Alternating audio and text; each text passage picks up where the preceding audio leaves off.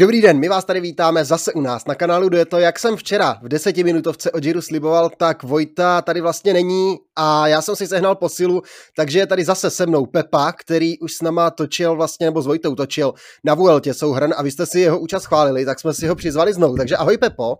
Ahoj, ahoj Honzo, eh, já děkuji já děkuju znova za pozvání a doufám, že dneska tu, premiér, tu vzájemnou premiéru dáme, dáme dobře. Eh, já jsem se chtěl, já jsem vlastně, točíme o přestupech, takže eh, já bych chtěl vlastně začít tím, že v loňské sezóně jsme tu měli prostě úplně bomba přestup Christofa, Christofa Laporta, který prostě z druhodivizního Kofidisu přestoupil do Jumbo Visma a úplně vystřelil. V podstatě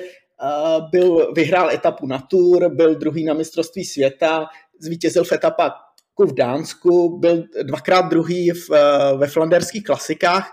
a já jsem se chtěl zeptat, jestli vidíš nějaký takovýhle podobný přestup pro letošní sezónu, kdo by mohl, kdo byl letos eh, neviditelný a kdo by mohl v tom příštím roce vystřelit.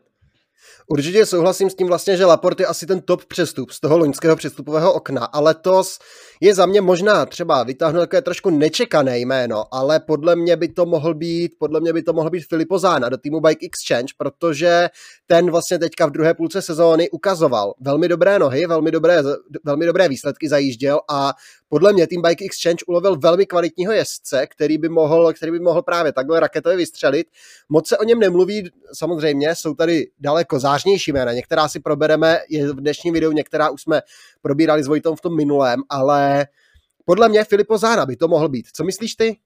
Eh, my už jsme se o tom tak nějak bavili předtím. Já, se, já si osobně myslím, že já mám takové dva typy lidí, které jsou, lidi, kteří jsou na celkové, na celkové pořadí. Eh, ten první je Attila Walter, který eh, v loňském roce 2021 dlouhou dobu vedl Giro a letos, letos byl takový neviditelný v Desert, takže tam si myslím, že jeho přestup do Jumbo Visma by mohl být zajímavý.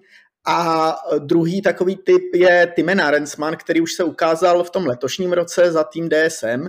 ale v tom následujícím roce by měl eh, přestoupit do Ineosu a tam si myslím, že ten jeho přestup by taky mohl být uh, zajímavý. No musím souhlasit, tady ty dvě jména určitě taky můžou být hodně zajímavá, hodně jsem zvedl hlavně na Timena a Rensmana, protože ten by v Ineosu mohl dostat prostor, protože Ineos opouští Richard Carapaz, taky se tomu budeme za chvilku věnovat, ale asi bych to odpálil tím českým přestupem, protože Zdeněk Štybar byly tady spekulace, že by mohl skončit, že v Quickstepu nedostane novou smlouvu a nakonec roční prodloužení s týmem Bike Exchange. Uh, jak tady to hodnotit, Pepo? Tady ten přestup vlastně Zdeňka Štybara. Jo, já tady vnímám, já tady vnímám obrovskou, obrovskou příležitost v tomhle přestupu, protože ten Team Bike Exchange není moc uh, na ty klasiky, které Zdeňkovi Štybarovi vyhovují. Když se vlastně člověk podívá na ten tým, tak tam je skvělý uh, Michael Matthews, ale ten jezdí trošku jiný typ klasik než, než Zdeněk Štybar. Takže třeba na Paříž Rubé, které je tou výstavní disciplínou Zdenka Štybara, tak eh, tam Bike Exchange v posledních třech letech neudělal téměř vůbec nic. Tam vlastně nejlepší byl Matteo Trentin tři roky naspět a ten už tam dávno není. Takže, takže si myslím, že eh, by mohl, dostat, by mohl dostat prostor právě v těch klasikách, které, které jemu vyhovují, což eh, si myslím, že pro české fanoušky by mohlo být i docela příjemné a zároveň s jeho zkušenostmi by se mohl dostat i na nějakou, na nějakou Grand Tour. Určitě by to bylo příjemné. Po té neúplně povedené sezóně, kdy vlastně až teďka ke konci začal sbírat nějaké lepší výsledky v té druhé polovině, takže určitě by to mohl být i zajímavý nový impuls do té kariéry a snaha znovu zopakovat minimálně ty, ty dvě druhá místa z Paříž Rubé, ale třeba dosáhnout i na ten nejvyšší stupínek. Ono tým Bike Exchange sice na papíře to nevypadá, ale ona i ta podpora by mohla být velmi zajímavá. Třeba Eddie Dunbar by mohl být zajímavý, zajímavý člověk, vlastně podpora pro Zdeňka Štybara a Mongrond Hansen a tak podobně. A Team Bike Exchange ještě přivedl další zajímavé jméno a to je Lukas Pestelberger, takový loajální jezdec vlastně týmu Bora, taky by mohl být dobro, dobrým pomocníkem pro Zdeňka Štybara tady na těch klasikách. Jo, eh, souhlasím, souhlasím. Vlastně uh, ta, ty Bike Exchange, když se na to podíváme, tak tam jsou vlastně dvě obrovské hvězdy, Simon Yates a Michael Matthews a to ostatní víceméně tak nějak uh, podporuje tu strategii, čili ve chvíli, kdy ani jeden z těchto dvou nepojede, což je právě třeba případ toho, toho paříž rubé tak tam by mohl mít e, právě Zdeněk jako obrovskou podporu. No právě proto jsem říkal, že si myslím, že ten přestup Filipa Zány by mohl být hodně dobrý právě v týmu Bike Exchange, že by na něj nemusel být tlak, nemusel být pod takovým drobnohledem a nebude mít takovou konkurenci. A ještě teda bych zmínil teda Dylana Chrunevechera mezi ty hvězdy týmu. Jo, určitě, určitě by ho nevynechával. Ale každopádně to byl teda Zdeněk Stybar. Pojďme dál, protože tým UAE skládá prostě nadlidskou, nadpozemskou sestavu, která vypadá, že nebude prostě k poražení nikde, kamkoliv přijedou, protože ti jezdci, kteří přijdou teďka, to je opravdu, to je opravdu nářez. No, určitě. Uh, vlastně uh, Adam Yates uh, a prostě řada, řada, dalších, řada dalších jezdců. Adam Yates, Domen Novak, Felix Grosschartner, Tim Valens také, ale asi Adam Yates je to hlavní, to hlavní jméno a možná i trošku nečekaný přestup Adama Jejce, smlouva na tři roky do roku 2025. Co si myslíš, že je vlastně motivem pro podepsání Adama Jejce, protože přece jenom je to jezdec na celkové pořadí a my víme, že vlastně tam je Ayuso, je tam Almeida, je tam Pogačar, teďka je tam Adam Yates, takže to už jsou čtyři vlastně jezdci, kteří by mohli jet sami na celkové pořadí, nesmí zapomínat pak na McNaltyho nebo Solera, což jsou taky velmi kvalitní vrchaři. My jsme, si, my jsme si s toho před vysíláním dělali legraci, že uh, Adama Jejce podepsali, aby nemuseli uh, Pogačara tlačit uh, do vrcholu sezóny v, při EU, UEA Tour, což je vlastně na začátku, na, na, na konci února, vlastně na začátku sezóny, na konci února poměrně jako prestižní závod pro právě, právě tento tým, protože je na domácím, na domácím prostředí. Adam Yates v něm byl dvakrát za sebou, dvakrát za sebou druhý právě za Pogačarem, a v podstatě ta možnost, že by Pogačar nemusel být eh, tím číslem jedna pro tento závod a mohl se šetřit eh, do té, do té pozdější fáze sezóny, eh, může být, tím, může být tím důvodem, proč nakonec podepsali Adama Jejce. Na druhou stranu Adam Jejc podle mě dostane nějaký prostor si zajet nějakou tur na sebe. Ta jeho letošní sezóna nebyla moc, nebyla moc dobrá. Tam vlastně Uh, jenom druhý na, vlastně vyhrál, vyhrál sice Deutschland Tour, ale na, to, na Tour jel jako jeden z lídrů nebo jeden ze tří lídrů uh, Ineosu, nakonec sice první desítka, jestli si, jestli si dobře vzpomínám, ale uh, v podstatě nějaký jako výraznější výsledek nezanechal a uh, nemyslím si upřímně, že to jeho angažmá v Ineosu celkově uh, bylo nějak, uh, nějak úspěšné. Nebo jak hodnotíš jeho působení v Ineosu ty? Jsem rád, že jste řekl za mě, protože podle mě tam přicházel asi s mnohem většími a s jinými ambicemi, protože vlastně třeba když se podíváme na to loni, tak on celou sezónu vlastně jezdil parádně, tam vyhrával a byl druhý na jednom etapáku za druhým, vyhrál Katalánsko, byl druhý na UAE Tour, čtvrtý na Baskicku, byl dal o sobě vědět, ale tým ho vlastně poslal až na Vueltu, kde byl čtvrtý, takže tam se to úplně nepovedlo, pak tomu teda přidal ještě třetí místo třeba z Monumentu na Lombardii, ale asi nechcete jet jako Vueltu, pokud nejste teda Remco Evenpool v letošním roce, tak asi nechcete jet Vueltu jako jedinou Grand Tour a soustředit se na to. Ale to ta Tour de France mu taky nevyšla, nepovedly se mu ani ty etapáky předtím úplně, takže od Adama Jejce se asi čekalo trochu víc, nemůžu říct, že zklamal, ale s tím vlastně, co se čekalo, s tím, s tím, s čím tam přicházel, tak asi se čekalo trošku víc a podle mě i v UAE může dostat trošku více prostoru, právě třeba vedle Almeidy by mohl být velmi dobrým, velmi dobrým lídrem a mohl by dostat i větší šance, jak právě Portugalec. Hmm, no právě, protože Almeida je takový poměrně nespolehlivý, nespolehlivý element, když si třeba splete, kam má jet, kam má jet v časovce, ale celkově, celkově si myslím, že je to jako docela, docela zajímavý tah, protože právě budou mít trošku, trošku jiný typ jezdců na to celkové pořadí, kdy Almeida je prostě spíš ten tempařský, uh, tempařský specialista, prostě ten časovkář, který ten kopec vyjede tím, tím dýzlem, jako jsme byli zvyklí za Toma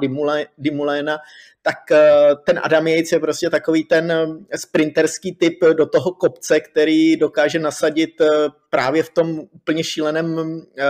úplně šílené stojce, takové tempo, kterému, kterému nikdo jiný eh, neustojí. A myslím si, že to pro UAE může být docela zajímavá, zajímavá eh, souhra těchto dvou, těchto dvou jezdců. Rozhodně souhlasím, takže já bych šel ale teď dál do UAE. Adam je určitě velká posila, k tomu Felix Grosschartner, velmi schopný vrchař Bory, Domen Novak taky velmi zajímavý slovinec, takže ten je zase asi pro tady Pogačara, pro jeho pohodu v týmu přibrán, bych řekl, jakožto, jakožto jeho krajan. A já bych se teď podíval na tým Jumbo Visma, protože přeci jenom Jumbo Visma velmi posílilo a posílilo jak do té vrchařské, tak do té, tak do té vlastně rovinářské a klasikářské roviny. O Atilu Walterovi už jsme mluvili, ale jak hodnotit třeba přestup, a to je možná jeden z největších přestupů taky této sezóny, uvidíme, jestli se vyplatí, Dylana van Varleho do týmu Jumbo Visma tak Dylan van Barley je prostě lojální, lojální domestik, ale skvělý i na klasiky, vlastně vítěz, vítěz Paříž Rube, takže uh, to může být podobný, podobný typ jezdce jako Christoph, uh, Christoph Laport, že v podstatě mu dáte, mu, mu řeknete dvě, tři, dva, tři závody, které jede na sebe a ve kterých on udělá skvělý výsledek a pak pro, po, zbytek, po zbytek závodu on bude tím lojálním, lojálním domestikem. A myslím si, že uh, další Holandian do holandského týmu podle mě to prostě sedí, ta mentalita uh, je, tam, je tam podobná, to fungování toho týmu mu bude vlastní, takže tam si myslím, tam si myslím že to je jako poměrně, poměrně hezký přestup a podobný přestup je i Velko, Velko Kelderman do, do Jamba tam bych vlastně Velka Kaldermana už bych viděl hlavně do té role pomocníka přeci jenom, protože když se podíváme tady Vingegaard, je tady Roglič, tady Attila v tu, Walter v tuhle chvíli, Sepkus by si mohl už zkusit zajít výsledek na své, Tobias Foss také ukazoval ty ambice na to celkové pořadí. Vilko Kelderman uvidíme, jestli tu šanci dostane. Možná třeba poslední někde na Giro by mohl dostat šanci jet na sebe, ale tam to podle mě pořád, já to opakuju, bude záležet na tom, jak se Primož Roglič rozhodne, jestli pojede Tour de France nebo zkusí Giro. Ono i u Vilko Keldermana vlastně ta letošní sezóna eh, byla taková, že eh, se o něm mluvilo jako o tom eh, jezdci na celkové pořadí, ale vlastně jak na tom Giro, tak na té Vueltě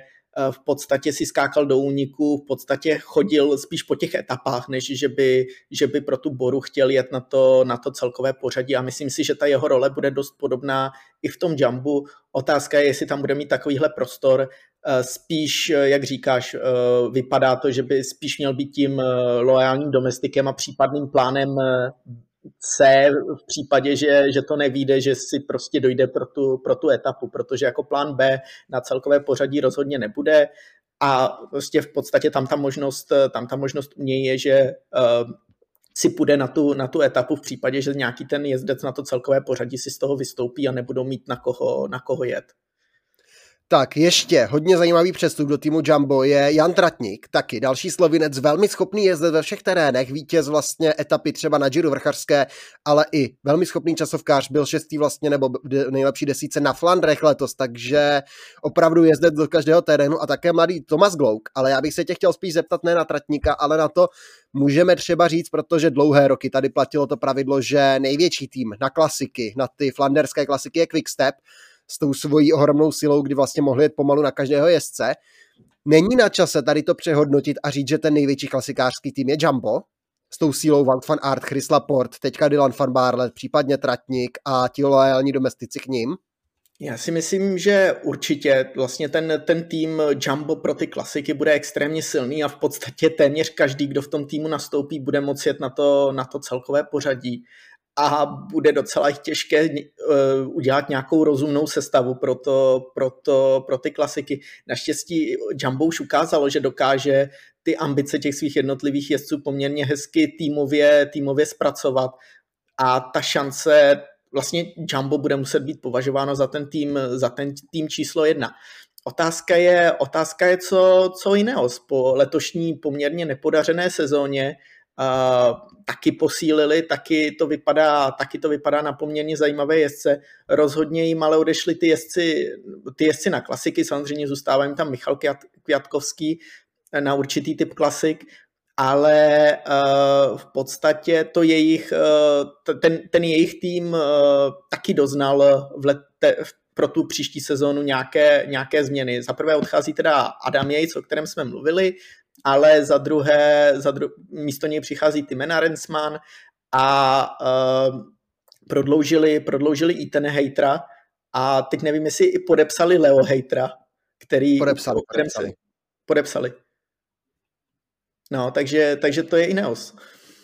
Je Ineos, Leo Hater vlastně ten už teďka jede za ně ty italské klasiky tady na konci sezóny, nebo některé, do některých ho nasadí, takže už si to vlastně otestuje, ten tým Ineos. Na ty, když se podíváme na Ineos, na tu klasikářskou sílu, zůstal tam Filippo Gana, který se netajil tu ambicí na Paříž Rubé a jsou tam mladíci Ben Turner, Magnus Sheffield, právě i ten hater, Tom Pitcock, to budou asi ta nová nastupující generace po Dylanu Van Barlemu, ale uvidíme, co nám předvedou. Já budu hodně zedavý na Magnuse Sheffielda. Přichází právě Timen, Arens, Timen Arensman, další, další vlastně příchozí je v tuhle chvíli ještě Conor Swift, hodně zajímavý jezdec, taky takový loajální domestik spíše z týmu Arkea na dva roky, ale to je zatím od Ionosu všechno a otázka, co čekat, protože přeci jenom mně přijde, že Ineos zatím na tom přestupovém trhu spíše tratil, než získával. Ano, tam se, tam se můžeme zmínit i dalšího od, odcházevšího jezdce a to je Richard Carapaz, eh, který odchází s eh, André Amadorem, oba odchází do Education First. S tím, jak to bylo podepsáno v podstatě ve stejný den, tak eh, z toho razíme teorii, že Andrea Amador by měl být dvorním domestikem Richarda Karapaze, který, který právě odchází do, a spolu odchází do toho, do Education First, což je tým, který byl poměrně sympatický v, eh, v uplynulých letech eh, tím svým stylem, svým stylem ježdění. V letošním roce se jim úplně nedařilo. V podstatě eh, jediný takový výraznější výsledek, který jsem zaznamenal, byl Rigoberto Uran, který si dojel pro deváté místo na Vueltě a pro etapu. A myslím si, že ty jejich ambice jsou rozhodně, jsou rozhodně vyšší. Ještě Magnus Kort tam vyhrál jednu etapu. Každopádně, jak hodnotit tam přestup Richarda Karapaze do týmu EF Education Easy Post, protože oni vlastně se netajili tím, že Rigoberto Urán nebo Esteban Chávez, to jsou ambice na celkové pořadí. Ani s ním se to úplně nepovedlo, i když Urán tomu byl trošičku blíž, ale ani jeden v tuhle chvíli nemá smlouvu a Místo nich teda teďka asi přichází ta sázka na Richarda Karapaze, s ním Amador jako domestik, jsou tam ještě třeba Kajsedo nebo Cepede, další ekvádorci, jakožto nějaká silnějšího americká klika. Mluví se o tom, že Uran by mohl prodloužit s týmem EF, takže znovu by to bylo zase ještě posílení tady té jeho americké, jeho americké stránky v týmu. Jak to, jak to hodnotíš, Pepo, tady to?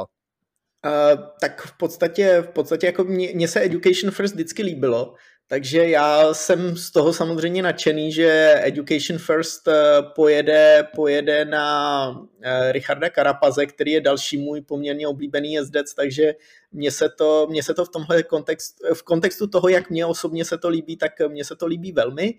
Eh, otázka ovšem je samozřejmě, jak, jak to dopadne, protože přesně jak říkáš, Rigoberto Uran a, a Chávez obrovské síly toho týmu pro letošní sezónu se úplně nepředvedly. U Rigoberta Urana to bylo trošku lepší, přece jenom vyhraná etapa na Vueltě není úplně, není úplně špatný výsledek, ale určitě čekali víc a myslím si, že si to hodně slibují od toho Richarda Karapaze, že jim ten, ten výsledek v té nadcházející sezóně přinese protože on ukázal, že pořád to v něm je, sice Vuelta se mu nepovedla, ale pak tam teda vyhrál tři vrchařské etapy, takže to vynahradil podle mě královsky a navíc možná potřeboval změnu od týmu Ineos, kde se mu to na mě působil Richard Karapas pořád, že mu tým Ineos ne úplně sedí, že, mu, že tam není tak úplně stoprocentně spokojený, takže možná vycítil, že je prostor, prostor pro změnu a tým EF se mi jeví taky jako dobrá volba pro Richarda Karapaze. Ono je otázka, který tým mu sedí, protože ten Movistar mu taky neseděl, víceméně se tam dostal, jako, se stal vítězem, vítězem Jira jako plán B, takže jako na, u, mě, u mě je otázka, jestli Richard Carapaz je schopný vůbec jet pod tím tlakem, kdy on je ten jediný lídr, protože uh, v podstatě na, té, na tom Giro, kde byl teda ten, ten lídr toho Ineosu, tak v podstatě poslední, poslední etapou a pak, pak časovkou přišel, přišelo to vítězství. Takže jestli jemu spíš nevyhovuje ta role, ta role toho outsidera, respektive toho černého koně závodu, a jestli, jestli dokáže tyhle ambice naplnit v Education First, kde bude skutečně tou number one pro každou Grand Tour, pro kterou se rozhodne, tak, tak jako jsem na to zvědavý. No. To je hodně zajímavá myšlenka tohle, to mě třeba vůbec nenapadlo. A je pravda, že vlastně to Giro, které vyhrál, tak bylo, bylo to Giro, kde taky nebyl. Mezi těmi hlavními favority. Nebyl brán mezi do toho, do toho, nebo byl brán do toho širšího okruhu, ale měl tam být lídr Mikelanda, takže taky zajímavá myšlenka, tak uvidíme, jak to Richard Carapaz, jak to Richard Carapaz, Karap, Richard Carapaz zvládne. A ještě jeden tým tady určitě máme, který je poměrně aktivní. Teďka čerstvá zpráva, tým Bahrain Victorious podepsal Fila Bauhause, prodloužil s ním smlouvu, takže určitě dobrý, dobrý vlastně pohyb. A pak vlastně tady jsou příchozí jezdci, noví, Andrea Pascal, Nikias Arn, Dušan Rajovič a pak ještě nějací mladíci Fran Miholjevič, Rainer Keplinger a Cameron Scott. Takže tým Bahrain jsou to jezdci, kteří vlastně nejsou úplně ty top hvězdy, nějaké celebrity cyklistiky, ale jsou to opravdu velmi ostřílení a velmi schopní domestici, minimálně Pascalon s Arntem, Rajovič to je mladý nadějný sprinter. Jak hodnotit vlastně zatím tu aktivitu týmu Bahrain? Uh, určitě se soustředí spíš na ty, spíš na ty mladěchy, což se jim v posledních letech docela, docela hezky daří. Právě přivedli Freda Wrighta, a další zajímavé jezdce, takže jako myslím si, myslím si, že ten Bahrain je prostě tým, který se soustředí na ty, na ty mladé jezdce, dává jim prostor, což je z mého pohledu docela, docela sympatické. Ještě, bych, ještě, jsme nezmínili, ještě jsme nezmínili Boru Hansgrohe, která pro letošní sezónu nebo pro tu nadcházející sezónu přivádí uh, Boba Junglse, což je jezdec, který poslední dvě sezóny se spíše, spíše hledal. Letos se mu konečně zadařilo, zvítězil v jedné etapě, v jedné horské etapě na Tour de France. A já si osobně myslím, že to je spíše přestup eh, z toho marketingového hlediska, jako samozřejmě Bob Jungels není, není nejmladší, je mu 29, jestli, si, jestli, se, jestli se nemýlím. A zároveň, zároveň je to jezdec, který dokáže zajet v podstatě v jakémkoliv terénu, má na svém kontě nějaké, nějaké vítězné klasiky z předchozích let a myslím si, myslím si, že to v podstatě je spíše samozřejmě pojede, pojede na sebe určitě něco, ale do té, do té smečky těch potenciálních lídrů týmu Bora to bude to bude takový spíš, spíš, spíš taková jako mo, skládačka, nebo takový ten puclík do té celkové, celkové mozaiky toho týmu, spíš než nějaký, nějaká bomba, bomba jezdec. Já bych ho možná viděl třeba jako na místo Vilka Keldermana, protože přeci jenom musíme brát potaz, že Hindley jako vítěz Gira bude lídr na celké pořadí Manny Buchman má ty ambice, je tady Sergio Igita, uvidíme, co mladý Sian Uidebrooks, teďka vítěz Aveniru, který vlastně taky bude,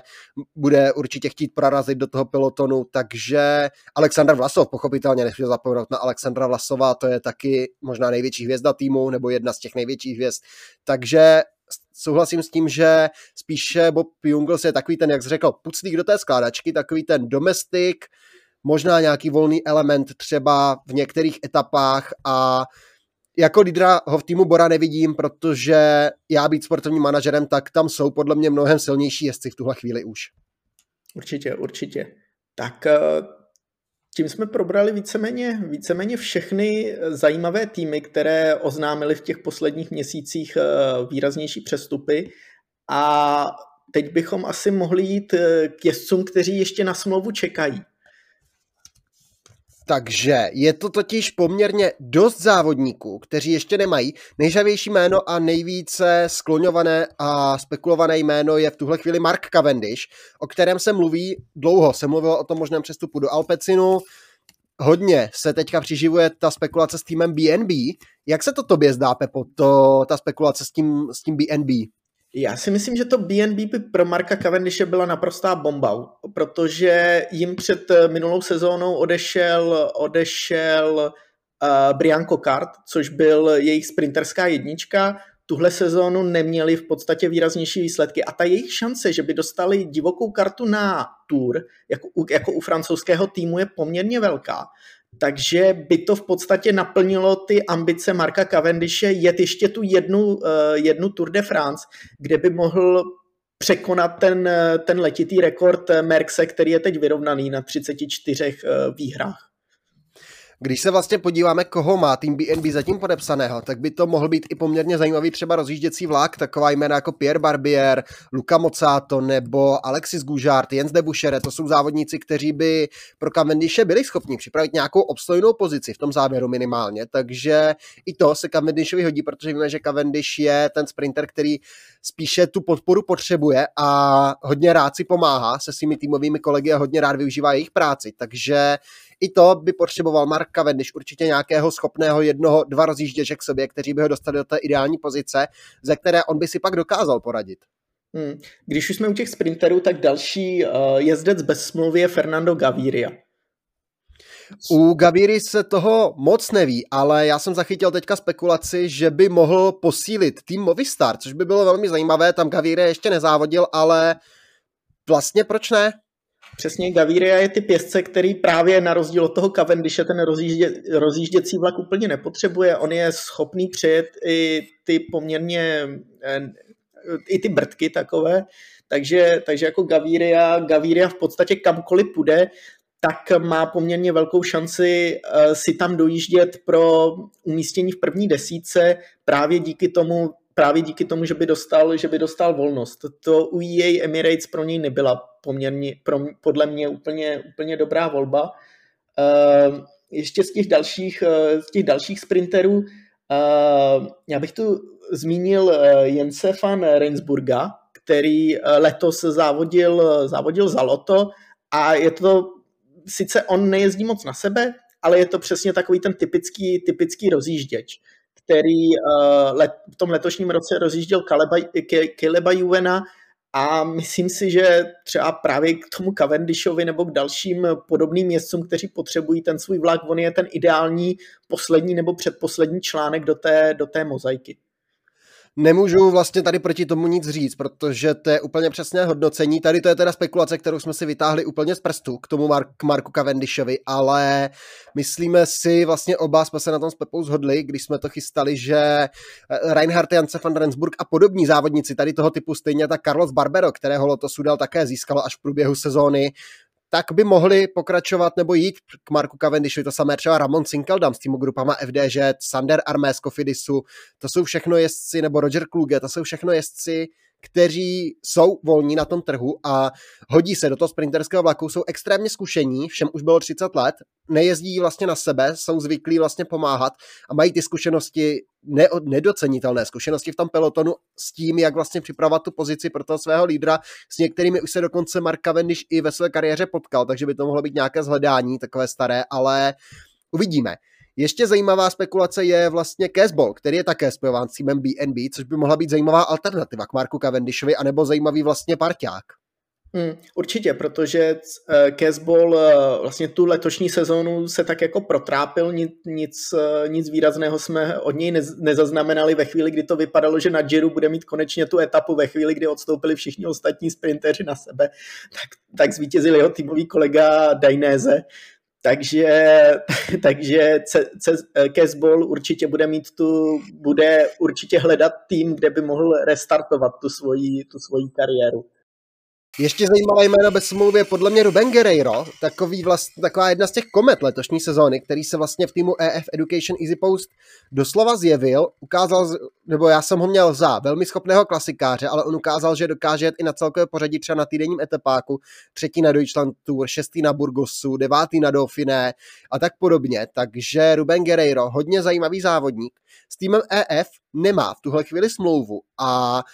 já jsem zachytil spekulaci o tom, že by Ruben Guerreiro mohl posílit Movistar, pokud se nedomluví s týmem EF Education Easy Post. Co si o tom myslíš? Tak eh, je to, je to španělský mluvící jezdec, takže v podstatě ten Movistar je pro něj taková možná logi, logická volba a Movistar v letošní sezóně byl skutečně špatný, takže v podstatě nějaké posílení na ty týdenní, týdenní etapáky by se jim určitě hodilo. Když už se ale bavíme o tom Education First, tak tam je rozhodně víc jezdců, kteří nemají tu smlouvu, což je, což je jak ten Rigoberto Uran, u kterém se spekuluje, že by teda měl možná ještě ten rok prodloužit, protože už taky není nejmladší, je mu 630. A uh, uh, Esteban Chávez, který taky nemá v tuhle chvíli, v tuhle chvíli smlouvu Uh, tam, tam si vzpomínám, jak jsme to řešili před, eh, před natáčením videa, kdy jsme si říkali, ještě nedávno to byl mladý, mladý talent a dneska už mu je 32. A otázka je, otázka je, co se Stebanem. Otázka je, co s Estebanem. On vlastně nakonec třeba jel po Vueltěl nějaké italské klasiky, tam vzal celkem dobře. Letos měl takové výsledky jako na houpačce na Dauphine, byl mi byl druhý na Monvantu Challenge, devátý v Norsku, takže tam nakukoval do těch nejlepších desítek, ale pořád to je poměrně daleko od toho standardu, který vlastně na který jsme byli u STB na Chávez se zvyklí, ale já bych u něj zrovna čekal, že třeba ještě roční prodloužení s týmem EF dostane, třeba jako právě pomocník pro Richarda Karapaze do těch hor, by mohl být pořád velmi solidním městcem. Určitě, určitě. U něj je v podstatě ta obrovská nevýhoda, že on je velmi nevyspytatelný, co se, co se jako jezdec, jezdec týče. On v podstatě jeden den vydrží s těmi nejlepšími a druhý den úplně vybouchne a udělá 30 minut ztrátu. když už se bavíme o těch jezdcích na celkové pořadí, tak další takový starší mohikán, 39-letý Domenico Pozovivo, který hezky držel prapor Intermarše Vanty v, během, během Gira, kdy byl, kdy byl v první, kdy nakonec, nevím jestli dojel v té první desíce, ale první, první dva týdny byl nejlepší z toho týmu, než ho přeskočil Jan Hirt dvěma, dvěma povedenými úniky. Tak co, co, co o něm? Co si, co si o něm myslíš? Zůstane ještě jednu sezónu nebo, nebo už, už pověsí kolo na hřebík? Pocovívo vlastně byl nakonec na Giro 8 a podle mě to je výsledek, za který by si tu smlouvu, aspoň roči to roční prodloužení, pokud o něj bude mít zájem s týmem Vanty zasloužil, protože ty jeho výkony hlavně na tom Giro na sebe upoutal, byly velmi dobré, ale teďka zase byla klasika, menší italská kopa Agostiny a byla tam ujetá skupinka, kde byl i Pocovívo, dojel nakonec pátý, porazil tam třeba Enrika Mase nebo Guillaume Martána, takže určitě ty nohy tam pořád dobré jsou a Domenico Pocovíl podle mě by si tu smlouvu ještě minimálně na rok zasloužil a pak by mohl to kolo pověsit na hřebík. Dobře, dobře. A ještě tu máme ten poslední tým, který uh, se topí v problémech uh, v podstatě každý rok, který nemá podepsáno spoustu jezdců, kteří za tento tým, za tento tým závodí a to je Astana. Tam je v podstatě, tam je v podstatě grupa jako mladých jezdců, kteří, kteří jsou velmi silní, ať už eh, Zejc, který teda není úplně nejmladší, ale je tam, je tam Batistela, který byl dvakrát druhý na Vueltě, dvakrát druhý na, v etapě na Vueltě, byl celkově sedmý v Polsku, třetí v Maďarsku, a nebo, nebo třeba Fyodorov, který vyhrál mistrovství světa do 23 let, takže u té Astany, u té Astany tuším, že takhle tam jsou třeba čtyři nebo pět jezdců, mladý, eh, relativně mladých do 25 let, kteří nemají tu smlouvu na příští, na příští sezónu je tam vlastně nejen Batistela, ale je tam třeba Štefan Debo, což je zajímavý časovkář, je tam Vadim Pronský, což je velmi kvalitní vrchář, Evgeni Fedorov, teďka mistr světa do 23 let, nebo Gleb Brusensky, což je další kazachský, kazašský talent, který vlastně je teďka se ukazuje velmi dobře ve sprintech, takže uvidíme, co vlastně tady ti závodníci, co tady ti závodníci, jak to s nimi bude, ale vzhledem k tomu, že, vě, že jsou to vlastně třeba Pronsky, Fedorov, Brusensky, to si myslím, že jsou jezdci, kteří jenom třeba ještě nebyli oznámeni nebo tu smlouvu velmi pravděpodobně dostanou. Uvidíme, co Batistela a Debot. Batistela určitě je velmi zajímavé jméno na tom trhu, protože o sobě dal teďka v té letošní sezóně vědět, byl možná tím nejvý, nejvýraznějším nebo jedním z nejvýraznějších závodníků Astany letos. Hmm. Tak jo, tak eh, tím si myslím, že jsme probrali víceméně všechno důležité. Eh, máme, ještě, máme ještě něco, myslím si, že si chtěl oznámit ještě Stefana Kinga. Štefana Kinga, že prodloužil, to je taky velká novinka, protože o něj byla možná největší bitva, ale Štefan King se nakonec rozhodl pro pokračování v týmu grupama FDŽ. Já se tomu asi nedivím, protože tam na něj není žádný tlak, nemá tam konkurenci, prodloužil o tři roky do roku 2025 a vlastně může si jezdit, může si jezdit na sebe vlastně, co se mu zlíbí, dostává, dostává šance, dostává tu volnou ruku, a nemá s tím vlastně sebe menší problém ani tým, ani on je lídrem na ty klasiky, kde ho může doplňovat teďka Valentán Maduás, ale hlavně po té podvedené letošní sezóně si myslím, že Stefan King neměl sebe menší důvod opouštět tým grupama FDŽ. Hmm, souhlasím, souhlasím. A ještě tu máme jednu čerstvou novinku z dnešního, dnešního rána a to je, že Nairo Quintana uh, končí spolupráci s Arkeou Samsic vlastně jak hodnotit, jak hodnotit tohle oznámení, protože uh, on to, uh, Nairo to dává do souvislosti, do souvislosti s tím nálezem, který u něj byl po tour, kvůli kterému byl nakonec, nakonec diskvalifikován. Jak tohle hodnotit? On Nairo Quintana měl vždycky velmi povedený začátek sezóny. S týmem Arkea vždycky se mu dařilo byl vidět jak v té první sezóně 2020, tak 2021, tak i letos vlastně na začátku sezóny vypadal velmi dobře. A letos to potvrdil i tím šestým místem na Tour de France, ze kterého ho byl ale nakonec tomu bylo sebráno. Takže těžko říct, Nairo Quintana, já jsem to pochopil, to oznámení pochopil tak vlastně, že necítil od týmu takovou podporu v té kauze a tak se rozhodl vlastně ukončit tu spolupráci. A je otázka, kam povedou kroky 32-letého Kolumbíce, nabízí se návrat ztraceného syna do Movistaru, co bys tomu říkal? Uh, tak uh, Movistar tuhle sezónu byl je skutečně, je skutečně slabý po odchodu uh, Alejandra Valverde, nebo po ukončení kariéry Alejandra Valverdeho. Je tam, uh, je tam uh, už jen Miguel Angel López, který je ne, ne, ne. Uh, jo, sple, spletl se, spletl, já, já si je furt pletu. Uh, López s tím, uh, Ježíš. Uh, s masem. S masem, jasně. No, takže, takže v podstatě tam zůstává, tam zůstává jen mas a určitě by tam Nairo měl prostor jet nějakou Grand Tour uh, na sebe. Je pravda, že v tuhle chvíli tam asi žádný jiný lídr, nebo pro tu příští sezónu tam žádný jiný lídr opravdu není možná. Mateo Jorgensen jako mladý Španěl. Uvidíme, co Ivan Sosa, jenže to je extrémně nevyspytatelný závodník a opravdu jediný ten pravý lídr je v tuhle chvíli Enric Mas a Quintana by tam dostal prostor, dostal, dostal podporu. Je to vlastně prostředí, které zná, které zná dlouhodobě, hodně se mu tam dařilo a s týmem údajně on za sebou nenechal ten spálený most jako Richard Carapaz nebo Mikel Landa, takže ty vazby tam nepřetrhal, takže by ten návrat mohl být i celkem v klidu. Uvidíme, uvidíme, kam se, jak, jak se nakonec, jak se nakonec uh, rozhodne. Jo, ale jsou to vlastně tady to, už jsou jenom naše spekulace, víme akorát, že Nairo Quintana opouští tým, tým Arkea, takže uvidíme, kam povedou jeho kroky a já si myslím, že jsme to takhle zvládli všechno.